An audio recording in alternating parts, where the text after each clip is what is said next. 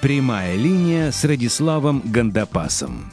Два раза в месяц легендарный бизнес-тренер отвечает на вопросы слушателей podstar.ru. Хочешь задать свой вопрос? Подпишись ВКонтакте на обновление паблика «Берись и делай подстер» и спрашивай Радислава о чем угодно. И снова здравствуйте, в эфире «Прямая линия» с Радиславом Гандапасом. Меня зовут Миша Кокин, напротив меня снова виртуально Радислав Гандапас. Радислав, здравствуйте. Здравствуйте, виртуально в Челябинске нахожусь, нахожусь в настоящий момент. А, что... Неожиданно. Да, так. смотрю на город с высоты 11 этажа. Это самое высокое здание в Челябинске? Да вряд ли, я думаю, что и выше есть. Вот передо мной, например, некая копия э, сталинской высотки, или, может быть, из сталинских времен высотка, она явно выше, шпиль, такой же, как в Москве. Что новая, новая гостиница построена, высокая довольно, ну, вот 11 этажей или 12. Да, но это не так важно, я думаю, тем не менее. Еще вчера был в Лондоне, сегодня уже в Челябинске. Точнее, уже, получается, позавчера. Ну, прилетел ночью, вылетел оттуда тоже ночью. Ну, может быть, в Челябинске хотя бы погода лучше. А в Лондоне нет, в Лондоне была лучше. В Челябинске вчера лил э, дождь, была 10 градусов температура. Ну, впрочем, в Лондоне тоже был дождь, так что что-то общее между Челябинском и Лондоном все-таки есть. Э, переходим к вопросам. Э, следующий вопрос. Следующий, потому что мы идем по порядку, и каждый вопрос, который мы задаем, идет следом за тем, который мы уже задавали. Таким образом, мы не пропускаем ни одного. Э, и вот первый вопрос в сегодняшнем выпуске такой. От Дарьи Павловой. Даша Павлова ВКонтакте. Здравствуйте, Радислав. Во-первых, хотелось бы сразу вас поблагодарить за возможность получить ответ именно на свой вопрос и именно от вас. Ценю вашу деятельность, так как много много из ваших книг и видеоматериалов э, являются для меня актуальными и, что самое главное, ресурсными. Меня интересует вопрос, как по-вашему творчество, арт-терапия, танцевальная терапия, телесная терапия э, влияет на психологическое состояние человека. Спасибо большое заранее, а вам желаю творческих взлетов, которые воплотятся в новые мечты и дальнейшие цели. Да. Да, спасибо за пожелание. Да, арт-терапия влияет на состояние. Ну что же, тут, тут вряд ли какое-то я открытие сделаю, или вряд ли мой ответ чем-то будет отличаться от ответа специалистов. Арт-терапия, несомненно, влияет один из инструментов, один из многочисленных инструментов. И для некоторых людей он является более подходящим, для каких-то менее, для каких-то более. По большому счету, вообще восприятие искусства – это своего рода арт-терапия. Уже сам контакт с искусством, с прекрасным, возможность самовыражения для человека в танце, в живописи, в э, литературе – это уже арт-терапия. Дело другое, что довольно часто среди людей искусство чокнутое, но для них это тоже своего рода терапия. Искусство как спасение от внутреннего конфликта. Это не худший вариант спасения. Огромных рынков, огромного рынка не будет, какого-то бешеного успеха вряд ли удастся добиться, если только вы не будете автором методики. А, кстати, интересная вещь. Чтобы стать автором методики, вовсе не обязательно годы исследований и так далее, потому что методика довольно часто это всего лишь смена упаковки. Посмотрите, как на рынке фитнеса появляется каждые 3-4 года что-то новое. То акваэробика, то э, пилатес, кстати, где-то аэробика, которая была прорывом и на которой зарабатывали, делали деньги. И чем по большому счету сегодняшний шейпинг отличается от той аэробики? Да по, по большому счету ничем. Иначе упакован. Потом появилась степ аэробика. Ну, да, табуреточка появилась. Но по большому счету это не явилось новой технологией. Но тем не, люди, не менее люди смогли на этом а, неплохо заработать, продвинуть свою идею. Тут смотрите, можно и в арт-терапии тоже стать автором какой-то принципиально новой методики, откусить довольно существенный кусок рынка. А, переходим к следующему вопросу. Наталья Сюмко его задает. Доброе время суток, Радислав. Хотела бы узнать ваше мнение о сетевом маркетинге и его перспективах в наших странах, имея в виду Украину и Белоруссию, вернее, и Россию. Благодарю за ответ. Ну а как мнение о системе построения бизнеса? Ну что, MLM, MLM бизнес существует, MLM бизнес будет существовать, MLM бизнес довольно быстро развивается, сети есть, которые быстро растут, есть те, которые вырастают, умирают, люди уходят из одной в другую сеть. Ну что, бизнес имеет право на существование, огромное количество людей смогли взять под контроль свою жизнь, свои финансы, преуспеть, имея специальность неконкурентоспособную, пришли, научились продавать, научились презентовать, научились управлять и преуспели. Огромное количество людей преуспело, огромное количество людей не преуспело. И здесь тоже, в этом бизнесе тоже есть свои законы, правила. И по большому счету лидерское отношение к жизни, готовность взять на себя ответственность за других людей обеспечивает успех, как и в любых других местах. А, поскольку довольно часто товары в MLM распространяются по цене ниже Э, аналогичных товаров, которые реализуются через обычные торговые сети. Это открывает возможности, особенно в странах, где покупательная способность невысока. Вы называете Беларусь, Украину. Это как раз такие страны. Я думаю, что здесь э, перспективы есть. Но перспектива это не у самого по себе бизнеса. Сам по себе бизнес не является успешным. Являются успешными люди, которые его организуют. Поэтому можно и разориться, а можно и э, преуспеть, достичь успехов на рынке. Зависит от того, как вы работаете. Сам по себе, сама по себе система построения структуры и распределения финансов в ней показала свою жизнеспособность. Все. И выбрали такой путь, реализуйтесь, зарабатывайте, преуспевайте. И тому много примеров, э, об этом можно почитать в интернете. Следующий вопрос. Владислав Старостенков задает его, или Страстенков.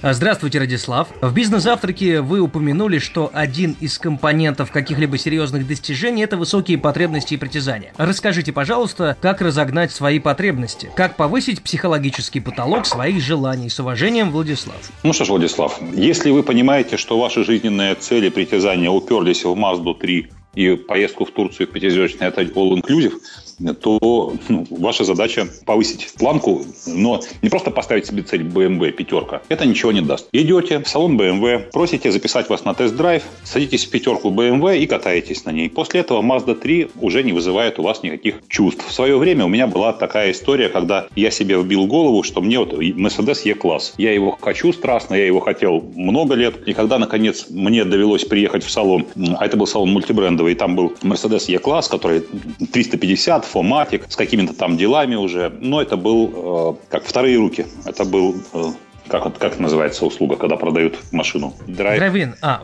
окей, да. Да, драйв-ин.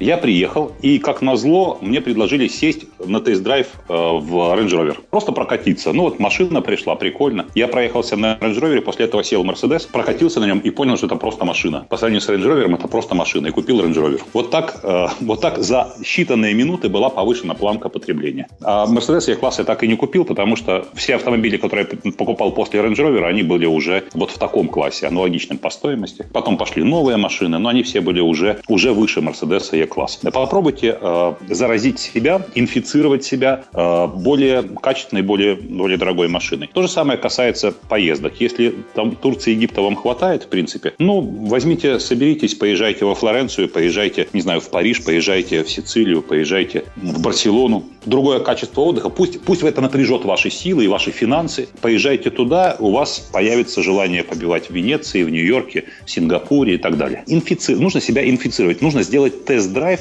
короткую поездку в такую страну, например. Ну и так далее. То же самое касается жилья.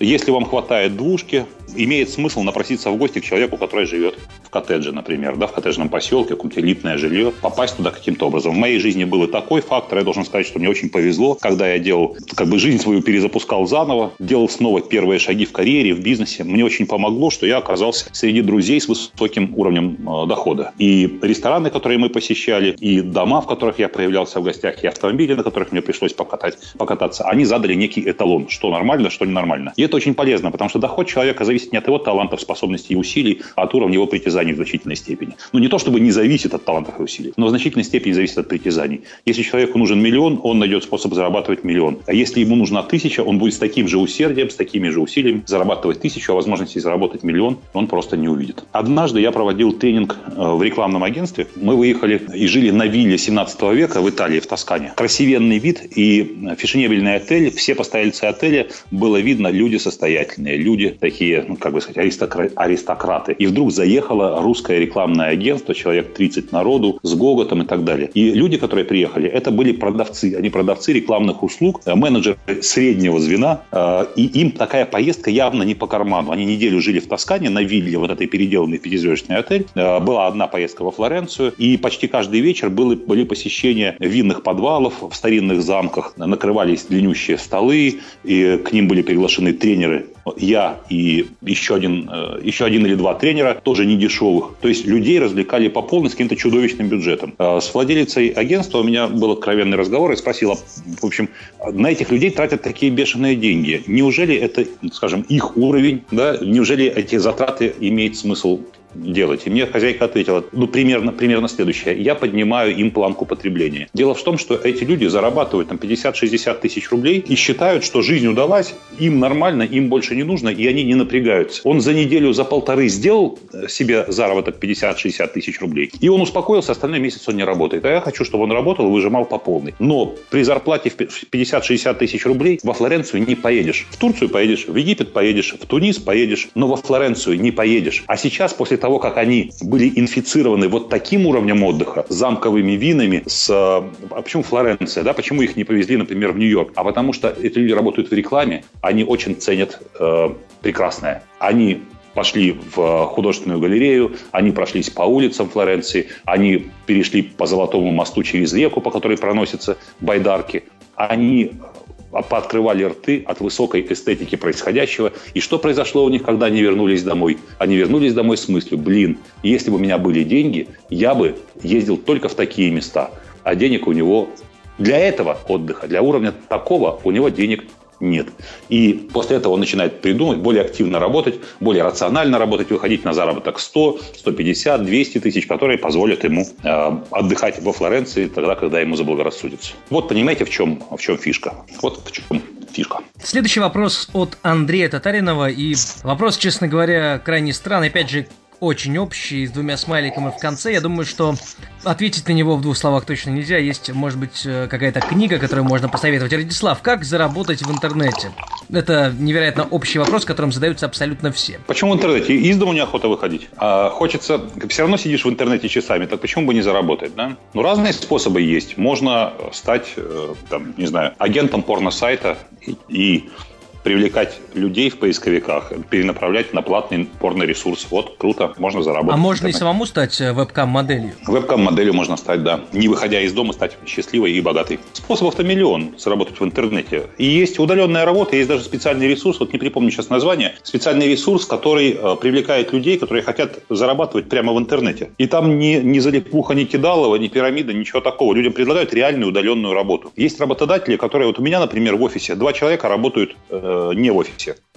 Они работают даже не в Москве. Но они члены моей команды, они приезжают раз в неделю на совещание в офис. Иногда не каждую неделю, когда нет необходимости особой, то через неделю. Человек работает удаленно, э, и при то, что человек находится на работе, то есть на работе везде, мне не важно, где находится человек, но важно, что когда я пишу, мне ответ приходит моментально. Реакция происходит моментально, работа есть, меня устраивает уровень, я не покупаю компьютер, я не делаю дополнительной работы в офисе, функция выполняется, меня все устраивает, окей. Человек работает в интернете, у него а. рабочее место дома или, не знаю, там, в трамвае. Подождите, но вы же оплачиваете раз в неделю? Или они сами поездку. оплачивают поездку? Нет, я, я оплачиваю поездку в Москву, но это небольшое расстояние, это невысокая стоимость. Это, в частности, Ярославль, например. Ну, это недалеко, и недалеко ехать, и недорого платить. В конечном итоге предоставление рабочего места вышло бы, вышло бы большие деньги. Во-первых. Во-вторых, если бы работник жил в Москве, у работника были бы больше издержки на жизнь в Москве. И работник мог бы найти в Москве такую же точно работу за большие деньги, чем я готов предложить. Поэтому сошлись интересы.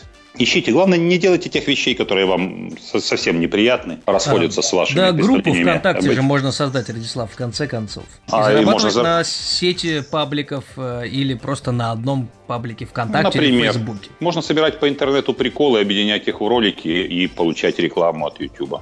Ну, мне кажется, да, идей да. масса. Ну, сейчас мы нафантазируем много. Я думаю, что если вы зайдете бизнес в интернете, наберете, вы увидите гораздо больше идей, чем может прийти в мою голову. Вот. Но э, есть же еще инфобизнес или инфомаркетинг, когда вы можете продавать чужие материалы или генерировать собственные, продавать контент. Партнерка так называемая, партнерские программы. Ну, ищите, ищите, найдете. Найдете миллион вариантов. Если охота делать это именно в интернете, если вы ограничены в перемещениях по каким-то причинам, или вам э, близок и родной дом, или вы просто не хотите ходить в офис, хотите, хотите работать дома, окей, нате. Да, ну давайте двигать дальше, тут-то понятно. Да, давайте. В общем, Андрею Татаринову желаем удачи. Я думаю, что найдет, э, если захочет, найдет свое место в этом мире интернета. А, Павел Купцов задает следующий вопрос. Радислав, доброго вам дня. А, я полагаю, что вы знакомы с трудами таких людей, как Вадим Зеланд, Джон Кехо или Сергей Лазарев, ну и других. Скажите, вы знакомы? Думаю, да. Знаком с трудами, не знаком лично. Пока а, скажите, как вы относитесь к эзотерике в целом, а, как к учению? Ну, может быть, не совсем правильная формулировка. Далее вопрос э, продолжается. А также вопрос э, по поводу ЗОЖ. Например, сыроедение и вегетарианство. Насколько необходимы да. все эти жизненные аспекты для успешного бизнесмена? А точнее, для того, чтобы стать успешным. Спасибо. Вот первая Ой, часть вопроса эзотерика, да. вторая э, ЗОЖ, который почему-то ассоциируется с сыроедением. Да. да, здоровый образ жизни, понятно.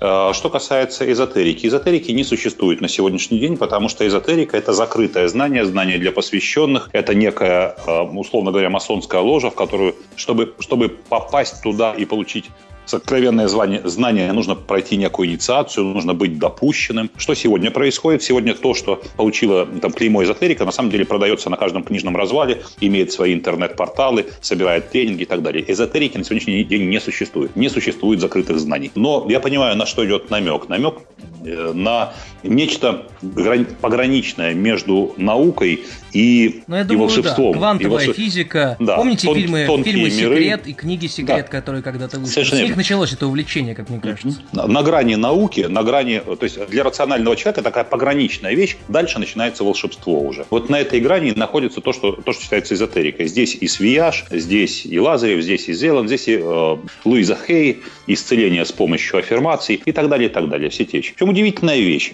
Э, что такое эзотерика? Большинство научных открытий, э, большинство знаний, которые сегодня доступны каждому школьнику, совсем недавно были еще эзотерикой. Еще совсем недавно это считалось э, мистикой. Наука постепенно делает шаги в сторону мистики, в сторону эзотерики, э, все больше и больше объясняя явление реальности. Но если наука пока некое явление реальности не объяснила, это пока является зоной эзотерики. Да? Э, так происходит с очень многими явлениями. Гравитация, там, э, вся, всякие вещи божественного происхождения сегодня научно объединены, об, об, объяснены и, в общем, перестали быть эзотерикой. Еще совсем недавно людей сжигали на кострах за то, что они там э, оперировали какими-то понятиями. Ну, потом наука эти понятия объяснила, и это теперь стало областью не эзотерики, а областью науки. Точно так же все, что там в фильме секрет излагается, э, маятники там реальности, э, аффирмации и так далее. Через короткое время наука найдет э, доказательства тому, э, как эти явления, объяснение того, как эти явления работают, и все, они перестанут быть эзотерикой. Найдут и находят, и постепенно все больше, и врачи знают, что работают не только таблетки, если больной хочет жить, медицина бессильна, они знают, что... Кстати, и астрология. Кстати, и астрология уже воспринимается не, не, не с такой иронией, поскольку находится связь между явлениями определенными. Э, и тут дело, дело не в науке, а дело в том, что рациональное, рациональное мышление даже позволяет увидеть эти закономерности. И тут уж, знаете, не поспоришь. Если мы берем прогнозы в глянцевом журнале, это одна история, когда мы видим прогноз, основанный на серьезных математических выкладках, совершенно другое к нему отношение. Ну, особенно, когда мы видим взаимосвязь, понимаем, что связь между, не, не между движениями планет, а между определенными временными отрезками и явлениями событиями она существует. На этом посвящено много работ, цикличность истории, ну и так далее. Угу. Ну, ну а вот, в общем, э... такое отношение. Что да. касается здорового образа жизни, вегетарианства угу. и сыроедения, каждый выбирает сам для себя. Нужно сказать, что э, молодой организм, он нуждается в белке, и в том числе белке животного происхождения, гораздо больше, чем организм стареющий. И даже в известном смысле потребление чрезмерное животного белка является как фактором старения, так и фактором смертности. Как вы знаете, э, в цивилизованном мире, где нет проблем с питанием, главная причина смерти человека – это сердечно-сосудистые заболевания и рак на первом месте. Э, инфаркт на втором месте, инсульт на третьем месте – рак. Э, все эти болезни так или иначе связаны с поеданием животного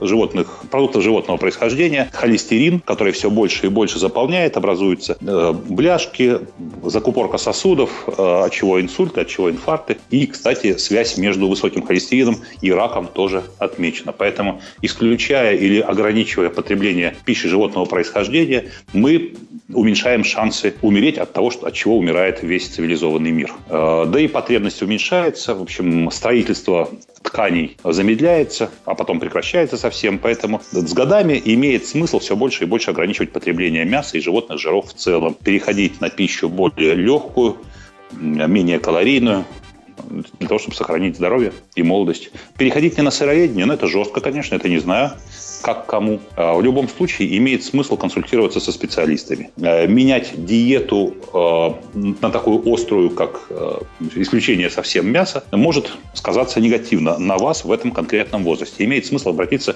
ну, скажем, к хорошему эндокринологу, чтобы вас взяли анализ крови, посмотрели, что там происходит, и вы поняли, имеет ли смысл вот бросаться в такую, в такую авантюру со своим организмом, которая, кстати, может привести к прекрасным результатам, если вы готовы, конечно. Ну, а в возрасте, скажем, 25-30 лет э, есть ли смысл э, перестать, переставать есть мясо и употреблять в пищу животные продукты? Или именно в этом возрасте нужна вот эта энергия, Звериная. Каждый выбирает сам. Вы знаете, есть культуры, в которых вообще не потребляют мясо. Люди с рождения, и ничего нормально. Есть культуры, где не пьют молока, каким-то образом обходятся, и ничего, и выживают. Я думаю, что здесь ничего критического не будет. Вот. Но как-то я бы постерегся в 20-25 лет, когда идет формирование э, там, интенсивное мышечных волокон, волокон после каждой физической нагрузки. Как-то я бы, наверное, постерегся бы совсем исключать мясную пищу. Хотя, честно говоря, я начал голодать в 19 лет. Были у меня э, периоды, ну, в армии даже. Кстати, в армии начал голодать голодать.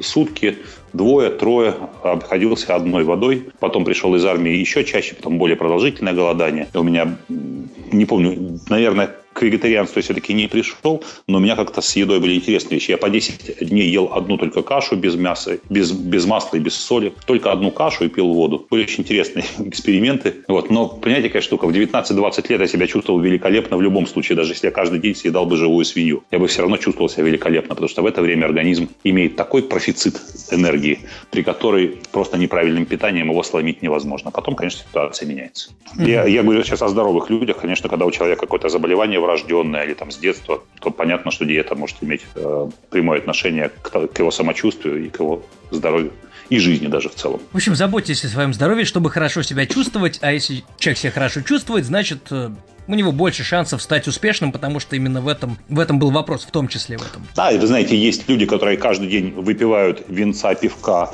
э, или водочки и курят без остановки и тоже успешно. То есть, да, таких людей тоже много. Прямую взаимосвязь я бы не делал. Есть люди, которые там на прополу изменяют своим женам, а есть люди, которые хранят верность. Если есть тех и других, есть успешные, есть неудачники. Ну, прямой взаимосвязи между образом жизни, между здоровым образом жизни и успехом нет, но все-таки лучше быть здоровым и успешным, чем больным и успешным. Потому что успех здоров... больного не вылечит сам по себе. А жизнь здорового человека от успеха будет только ярче и интересней. В общем, имеет смысл, конечно, держать под контролем просто здоровье. только, только занудой не нужно становиться, потому что есть люди, которые начинают пропагандировать свой образ жизни, навязывать его своим близким, э, делая из него некий эталон и так далее. А, кстати, опыт вегетарианства у меня был короткий. Я какое-то время, прочитав книгу «Китайское исследование», увлекся этой идеей и исключил пищу животного происхождения совсем на непродолжительный срок, но должен сказать, что в это время пришло резкое снижение веса, потом оно стабилизировалось, и, конечно, самочувствие было прекрасное. Много было энергии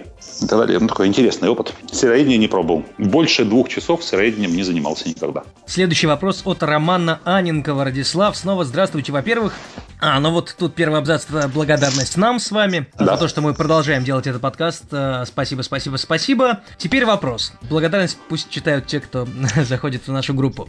А, вопрос о бизнес-тренерах. Даже у лучших из лучших есть свои методики начала встречи. И в условиях а, слабой информатизации можно было бы спокойно дублировать свою программу на 99%, включая заходы наподобие «Привет, в вашем городе самые красивые девушки», ну, шутить, собственно, да, одинаково каждый раз. Однако сегодня любой желающий может сделать любительскую запись тренинга хотя бы на диктофон. И такое штампование выглядело бы не очень привлекательно. Потом понимаешь, что с долей самоиронии, что к встрече лично с тобой выступающий не готовился, если бизнес-тренер повторяет одни и те же фишки каждый раз. Где, по-вашему, сегодня проходит баланс между оптимизацией расходов на подготовку типового тренинга и уникальностью каждого конкретного занятия? Спасибо. Ну, вы знаете, если Филипп Киркоров выступает с концертом, было бы странно, что если он в каждом городе пел э, другие песни, те, которых он не пел в другом месте, если он по-другому приветствовал аудиторию, выходил бы в разных костюмах и так далее. А тренинг тоже тиражируемый продукт. Человек его делает один раз, и потом он его воспроизводит много-много раз, потом тренинг умирает. В какой-то момент он надоедает самому тренеру, в нем перестает появляться новая информация, тренер его просто снимает. Он его выводит из портфеля, выводит, вводит какой-то новый тренинг. А при этом в этом тренинге есть шаблоны, а есть э, ну,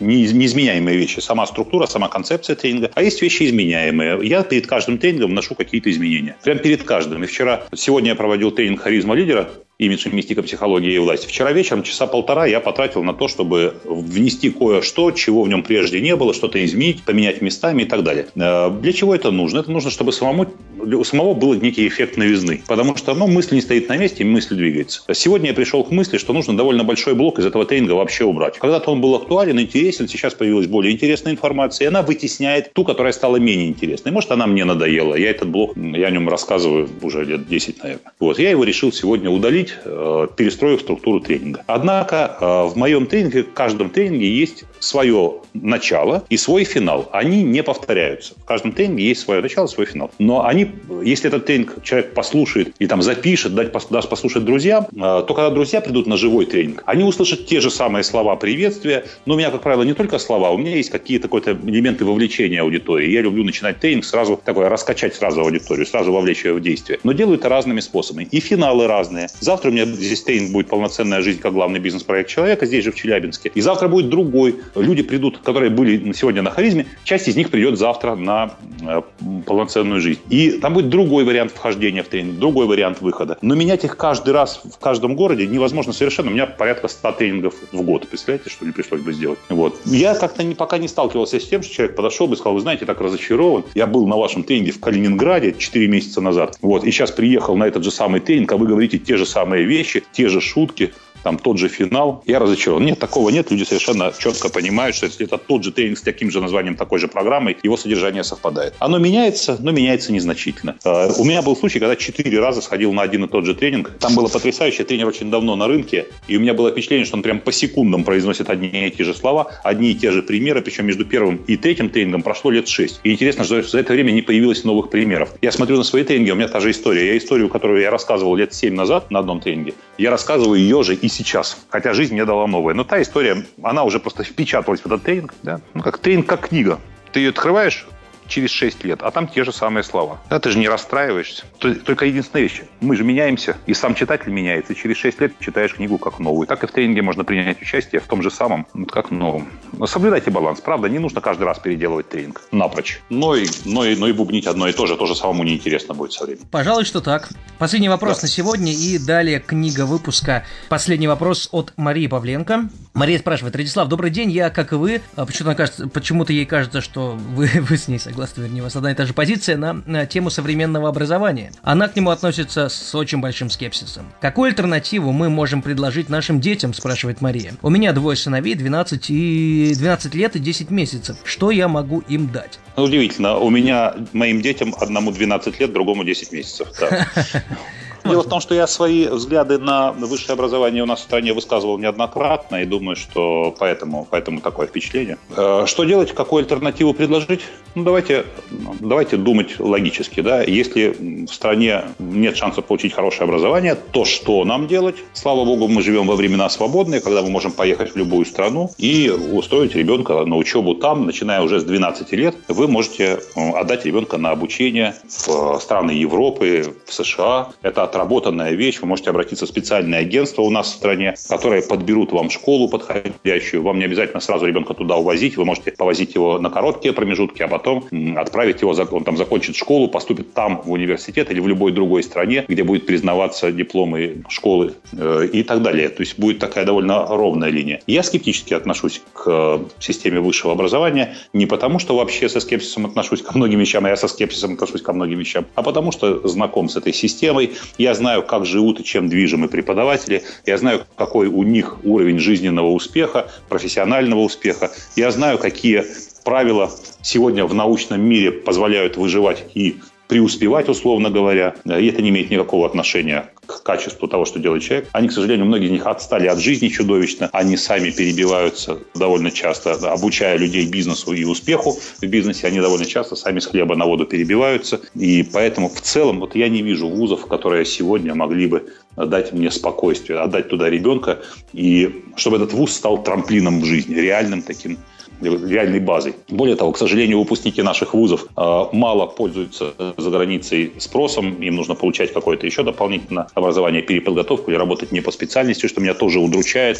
У этого есть, э, за этим есть свои основания. Ну, я почему в Лондон летал, я отвез ребенка туда в школу, старший там учится летом, пока только летом в кампусе там живет, осваивает язык, адаптируется к международному коллективу, и должен сказать, что для него уже не существует ни языкового барьера, ни культурного барьера, он легко входит в контакт с человеком любой культуры, за границей находясь, мне приходилось многократно видеть, как он совершенно запросто заговаривает с официантом, с прохожими, переходит на английский, и он, он свободен от того, что ограничивает наши возможности. Наши дети, которым 12 лет и 10 месяцев, будут жить в интегрированном мире. Государства в их прежнем, прежнем понимании отмирают. Сегодня граница прозрачна уже. Если только мы ее не захлопнем изнутри, граница прозрачна. Отказ в визе сегодня большая редкость. Но там сегодня в силу, в силу ряда обстоятельств западные страны ограничили квоту выдачи виз россиянам, это становится сложнее, но в принципе можно выехать. Обучение там будет стоить примерно как здесь. То есть со всеми расходами дополнительными вы потратите на обучение ребенка даже на бюджете все равно большие деньги, чем вы потратите, когда он будет учиться там. Это не такие чудовищные деньги, вы легко можете их заработать. Ну, легко, нелегко, но можете заработать, дать ребенку возможность получить международное образование, а, пожить в международном коллективе.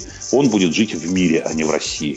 Он может физически находиться в России, но жить он будет все равно в мире. Сегодня в большинстве компаний интернациональный состав привлекают иностранцев, иностранцы привлекают наших и так далее, и так далее. Так или иначе, мы живем уже среди людей разных культур, языков и так далее. Важно, чтобы он владел английским, global English, чтобы у него был на таком уровне, чтобы он мог свободно общаться. Ну и, соответственно, получил знания и навыки, которые дали бы ему конкурентную способность на международном рынке. Вот я, например, очень сожалею о том, что, что, что я могу реализоваться только в рамках а, русской языковой культуры. То есть я упираюсь в границы русского языка. Сделать то же, что я делаю сейчас по-русски, я по-английски не могу и не смогу никогда. Я сожалею не потому, что, знаете, а, огромный рынок пропадает, а просто потому, что я мог реализовать себя гораздо более интересно, ярко. Я имел бы возможность контактировать с коллегами по всему миру, знать, что они делают, слушать их, ходить на их тренинги, ну и так далее, и так далее. Ну, может быть, когда-нибудь, через несколько лет, это будет для меня возможно, но сегодня, вот если бы это было с детства, конечно, все могло бы сложиться иначе. Я хочу моим детям успеха вне рамок языковой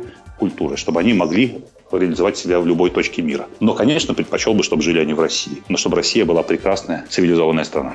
Ну, чего я на сегодняшний день вижу признаки других тенденций. Вот. Но принято такое решение. Старший, во всяком случае, будет получать образование в Великобритании. Вот такой выход. Каждый решает сам для себя. Младший, младший очевидно, за ним отправится вслед.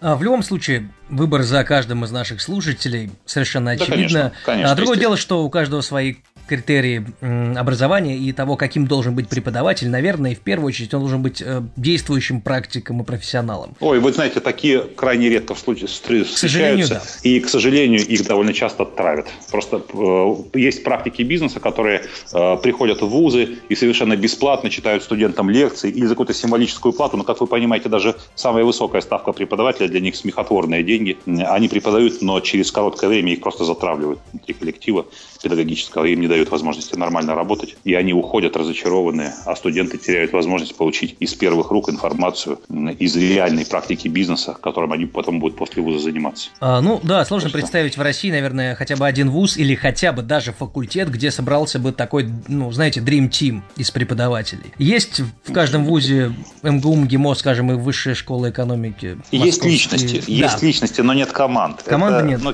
это удручающая вещь. Люди, которые которые не знакомы с другими эталонами, другими образцами, могут думать, что у нас все зашибись, что вот есть вузы, которые тем не менее дают и так далее, и так далее. Но, может быть, какие-то отдельные, может быть, которые можно перечесть по пальцам одной руки. Но я думаю, что эти вузы не способны прокачать всех студентов. И знаете, что меня еще удручает? Меня удручают не столько преподаватели системы обучения, сколько сами студенты. Довольно часто студенты э, на вопрос, кем ты собираешься быть, э, отвечают, они не собираются работать по специальности. Вот понимаете, какая штука? Они пять лет ходят э, в ВУЗ, пять лет своей жизни, но они не собираются использовать полученное там знание. Они это знают наверняка, поэтому учатся они неприлежно. Они приходят и тусуются. Они приходят и играют в телефон на лекции. Они приходят и на экзамене вкладывают купюру в зачетку вместо того, чтобы выучить предмет. Вот меня вот эта штука удручает. Я бы не хотел, чтобы мой ребенок на пять лет оказался в среде людей демотивированных, людей, которые, у которых на первом месте тусовка, которые не думают о завтрашнем дне, которые надеются, что завтра жизнь как-то пристроит. Папа с мамой пристроили вуз, папа с мамой пристроят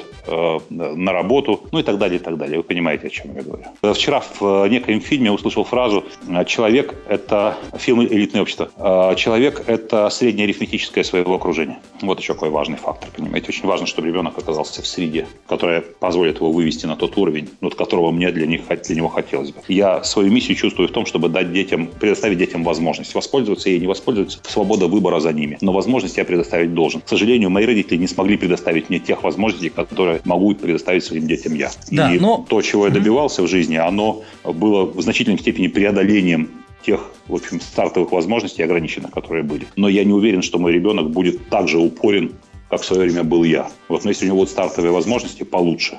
Может быть, даже при более низком упорстве он может пойти дальше меня, чего бы я очень искренне желал бы чего и каждый желает э, своим детям. Хотя мы знаем кучу примеров, да, когда э, знаменитые или великие люди окружали себя не только хорошими людьми, не столько хорошими людьми, э, людьми сколько хорошими книгами. Э, я подвожу к рубрике э, «Традиционная книга выпуска». Да, сегодня, сегодня книгой выпуска будет книга, которую я получил на днях из рук автора. Э, сегодня, во время моего тренинга, эта книга продавалась, в том числе там среди моих, и она была продана э, полностью. И эту книгу еще спрашивали, но э, ее не было. Книга очень актуальная для России, как ни когда книга, написанная профессионалом, во-первых, профессиональным консультантом и тренером, и, во-вторых, многолетним собственником бизнеса. И книга называется «Искренний сервис». Автор этой книги Максим Недякин. На эту книгу написал рецензию сам Джон Шоу. Кто знает, кто это такой, ну, это некий гуру сервиса, да, мировой. Это удивительная вещь. На книге русских авторов не так часто пишут западные звезды рецензию. А здесь рецензия, пусть и короткая, но тем не менее она показывает отношение его к материалу. Материал новый, материал интересный. Почему, почему эта книга, вот я сказал, для нашей страны абсолютно актуально. Потому что в нашей стране сервиса не было, как вы знаете. Не было стандартов обслуживания, был дефицит. И в тотальном дефиците неважно, как обслуживает покупатель, как обслуживает официант, а важно, что человек дорвался до товара или до ресторана. И поэтому он все стерпит. Вся ситуация изменилась. За покупателя идет конкуренция. Продавцы и официанты более-менее в нашей стране научились работать по скриптам. Научились работать, вот им сказали на это отвечать это, на это отвечать это. И с этим они справляются. Но не хватает души, сердца, не хватает искренности. Я же неспроста сказал, что вот я был в Лондоне вчера, сейчас я в. Челябинске. Контраст очень заметен. Я в, в Лондоне сделал несколько операций, одну банковскую, э, несколько покупок и, ну, естественно, я где-то питался в каких-то местах. Э, и я очень внимательно слежу за тем, как со мной разговаривают люди, как они подстраиваются к моему настроению, как они отвечают на мои шутки, как шутят сами. А таксисты, которые меня возили. Каждый контакт с человеком сервиса – это маленькая история. И после каждой истории я ухожу воодушевленным. Э, у меня даже впечатление, что человек, у которого я менял валюту, э, стал моим приятелем, и мы могли спустя время встретиться. Человек, у которого я покупал сим-карту, обслужил меня не так, как должен был. Например, характер, характерная вещь. Я купил сим сим-карту, он говорит, сколько вы хотите денег положить на нее? Я говорю, 50 фунтов. Он говорит, а сколько вы пробудете в Лондоне? Ну, я покупал для сына сим-карту. Я говорю, две недели. Часто будет разговаривать? Не часто. Куда будет звонить? В Россию. Он говорит, слушайте, в Россию звонок 9 пенсов минута. Положите 30 фунтов, ему хватит. Казалось бы, странная вещь, потому что по скриптам он должен меня развести на большие деньги. А он проявляет искренность он проявляет, он ко мне относится как к близкому человеку. Он дает мне дружеский совет. Не кладите слишком много денег. Не выговорит парень за две недели. Они просто пропадут. Положите 30, ему хватит. А если они кончатся вдруг, чего не будет совершенно, я подскажу вам способ, как легко пополнить из любой точки. И вы знаете, э, я чувствую, это дружеский совет. То есть мне так, это, если бы мой друг работал в салоне сотовой связи, то он бы сказал, чувак, не клади 50 фунтов, ты с ума сошел, 50 фунтов, положи 30, ему хватит. Ну, понимаете, это, это отношение не продавца к покупателю, это отношение товарища. И я это это очень ценю. В конечном итоге искренний сервис, он, может быть, уменьшает чек одного контакта, но он повышает приверженность. Потому что к моему товарищу, и который мне сказал, не клади слишком много, в следующий раз, когда мне понадобится услуга в области сотовой связи, я приду именно к этому человеку, именно в это место, потому что там работает мой друг. А друг плохого не пожелает. Когда официант говорит мне, не берите это блюдо, сегодня там оно не, неудачное, вот возьмите лучше это. Это дружеский совет, из, искренне, ну, из, искреннего, из искренней, искренней доброжелательности исходящий. А когда мы приехали, были месяц за границей на на днях с семьей, ну, на днях в июне с семьей. И когда приехали оттуда, еще по дороге из аэропорта, мы заехали в торговый центр, нужно было сфотографироваться на документы, нужно было э, купить что-то по мелочи, месяц нас не, не было дома, мы решили это сделать сразу по дороге из аэропорта. И, знаете, жуткий контраст совершенно. Торговый центр такой из, э, из неплохих. И фото, фотолаборатории, как фотоателье, где производили съемку, мы наткнулись на такую неожиданную реакцию. Девочка все правильно с нами разговаривала и так далее, но не искренне, но вот без огонька, но вот как-то, не знаю, как-то вымучено. А мы уже заметили, месяц привыкли к тому, что люди в отеле разговаривают с нами как, как друзья, как приятели. Совершенно другая история. И мы так наткнулись на этот камень, э, холодный, ледяной камень ее взгляда, ее интонации. Она все сказала правильно, все сказала затверженно. Вошли в э, магазин детских товаров, и, вы знаете, у меня еще сохранилось хорошее настроение. Мы вернулись из отпуска, с отпуска, загорелые, накупавшиеся в море, наевшиеся фруктов. А, и у нас такой позитив, который мы изливаем на всех. И вошли в магазин, и там продавцы смотрят на нас, улыбаются дежурно. И мне хочется с ними шутить, молодые симпатичные девушки. И я говорю вам, им, вот надпись «Товары для будущих мам». А где товары для будущих пап? Ну, понятно же, что я шучу, да? Если бы у них было искреннее ко мне отношение, если бы они были моими знакомыми, они бы посмеялись, прикольно. Вместо этого они говорят, товаров для пап, будущих пап не существует. Я делаю грозное лицо и говорю, это дискриминация, я требую немедленно жалобную книгу. Э, да, вы имеете право. То есть они стали бубнить какое-то занудство затверженное. Как быть в ситуации, если покупатель то-то-то. У меня была дочь на руках, я подхожу на кассу и говорю, можно купить эту девочку прекрасную? Вот сколько она стоит? Ну, что должен ответить кассир? Кассир делает вид, что она не понимает моей шутки и говорит, у нас дети не продаются, что вы будете покупать? Тфу на тебя. Мне, чтобы сказать, улыбнуться и сказать, такие девочки бесценны. И сердце папы растает, и папа будет в этом магазине покупать до конца дней. Он специально будет детей рожать, чтобы ходить в этот магазин. Вот этого не хватает. Понимаете, мы клиента теряем на, на, на занудстве на неискренности, на холодном каменном клиенту отношении, на потребительском отношении, понимаете? Мы хотим из клиента вышибить бабла, но мы не хотим нанести клиенту непоправимую пользу. Как сделали, как сделали бы, если бы отношение к нему было искренним. Вот книгой выпуска пусть станет книга «Искренний сервис» Максим Недякин. Кстати, название гораздо длиннее, я только называю первые два слова. Там длинное название, там каждое слово значимо. И книга уже есть. Да. А книга уже есть, она уже поступила в продажу, она разойдется моментально, я уверен. Так что берите. Это, это то, на чем, то, что может стать основой вашего конкурентного преимущества. Даже если у вас нет собственного бизнеса, чем бы вы ни занимались. Купите, выполните. Я просто, я текст знаю, я читал эту книгу в рукописи, поэтому я знаю, о чем говорю. Да, на этом все. Читайте хорошие книги, слушайте хорошие подкасты, задавайте хорошие вопросы. Радислав, спасибо. И нехорошие задавайте тоже. Задавайте нехорошие задавайте вопросы. Да, спасибо вам всем. Да, спасибо счастливо. Большое. Прямая линия с Радиславом Гандапасом. Два раза в месяц легендарный бизнес-тренер отвечает на вопросы слушателей podstar.ru. Хочешь задать свой вопрос? Подпишись ВКонтакте на обновление паблика «Берись и делай подстер» и спрашивай Радислава о чем угодно.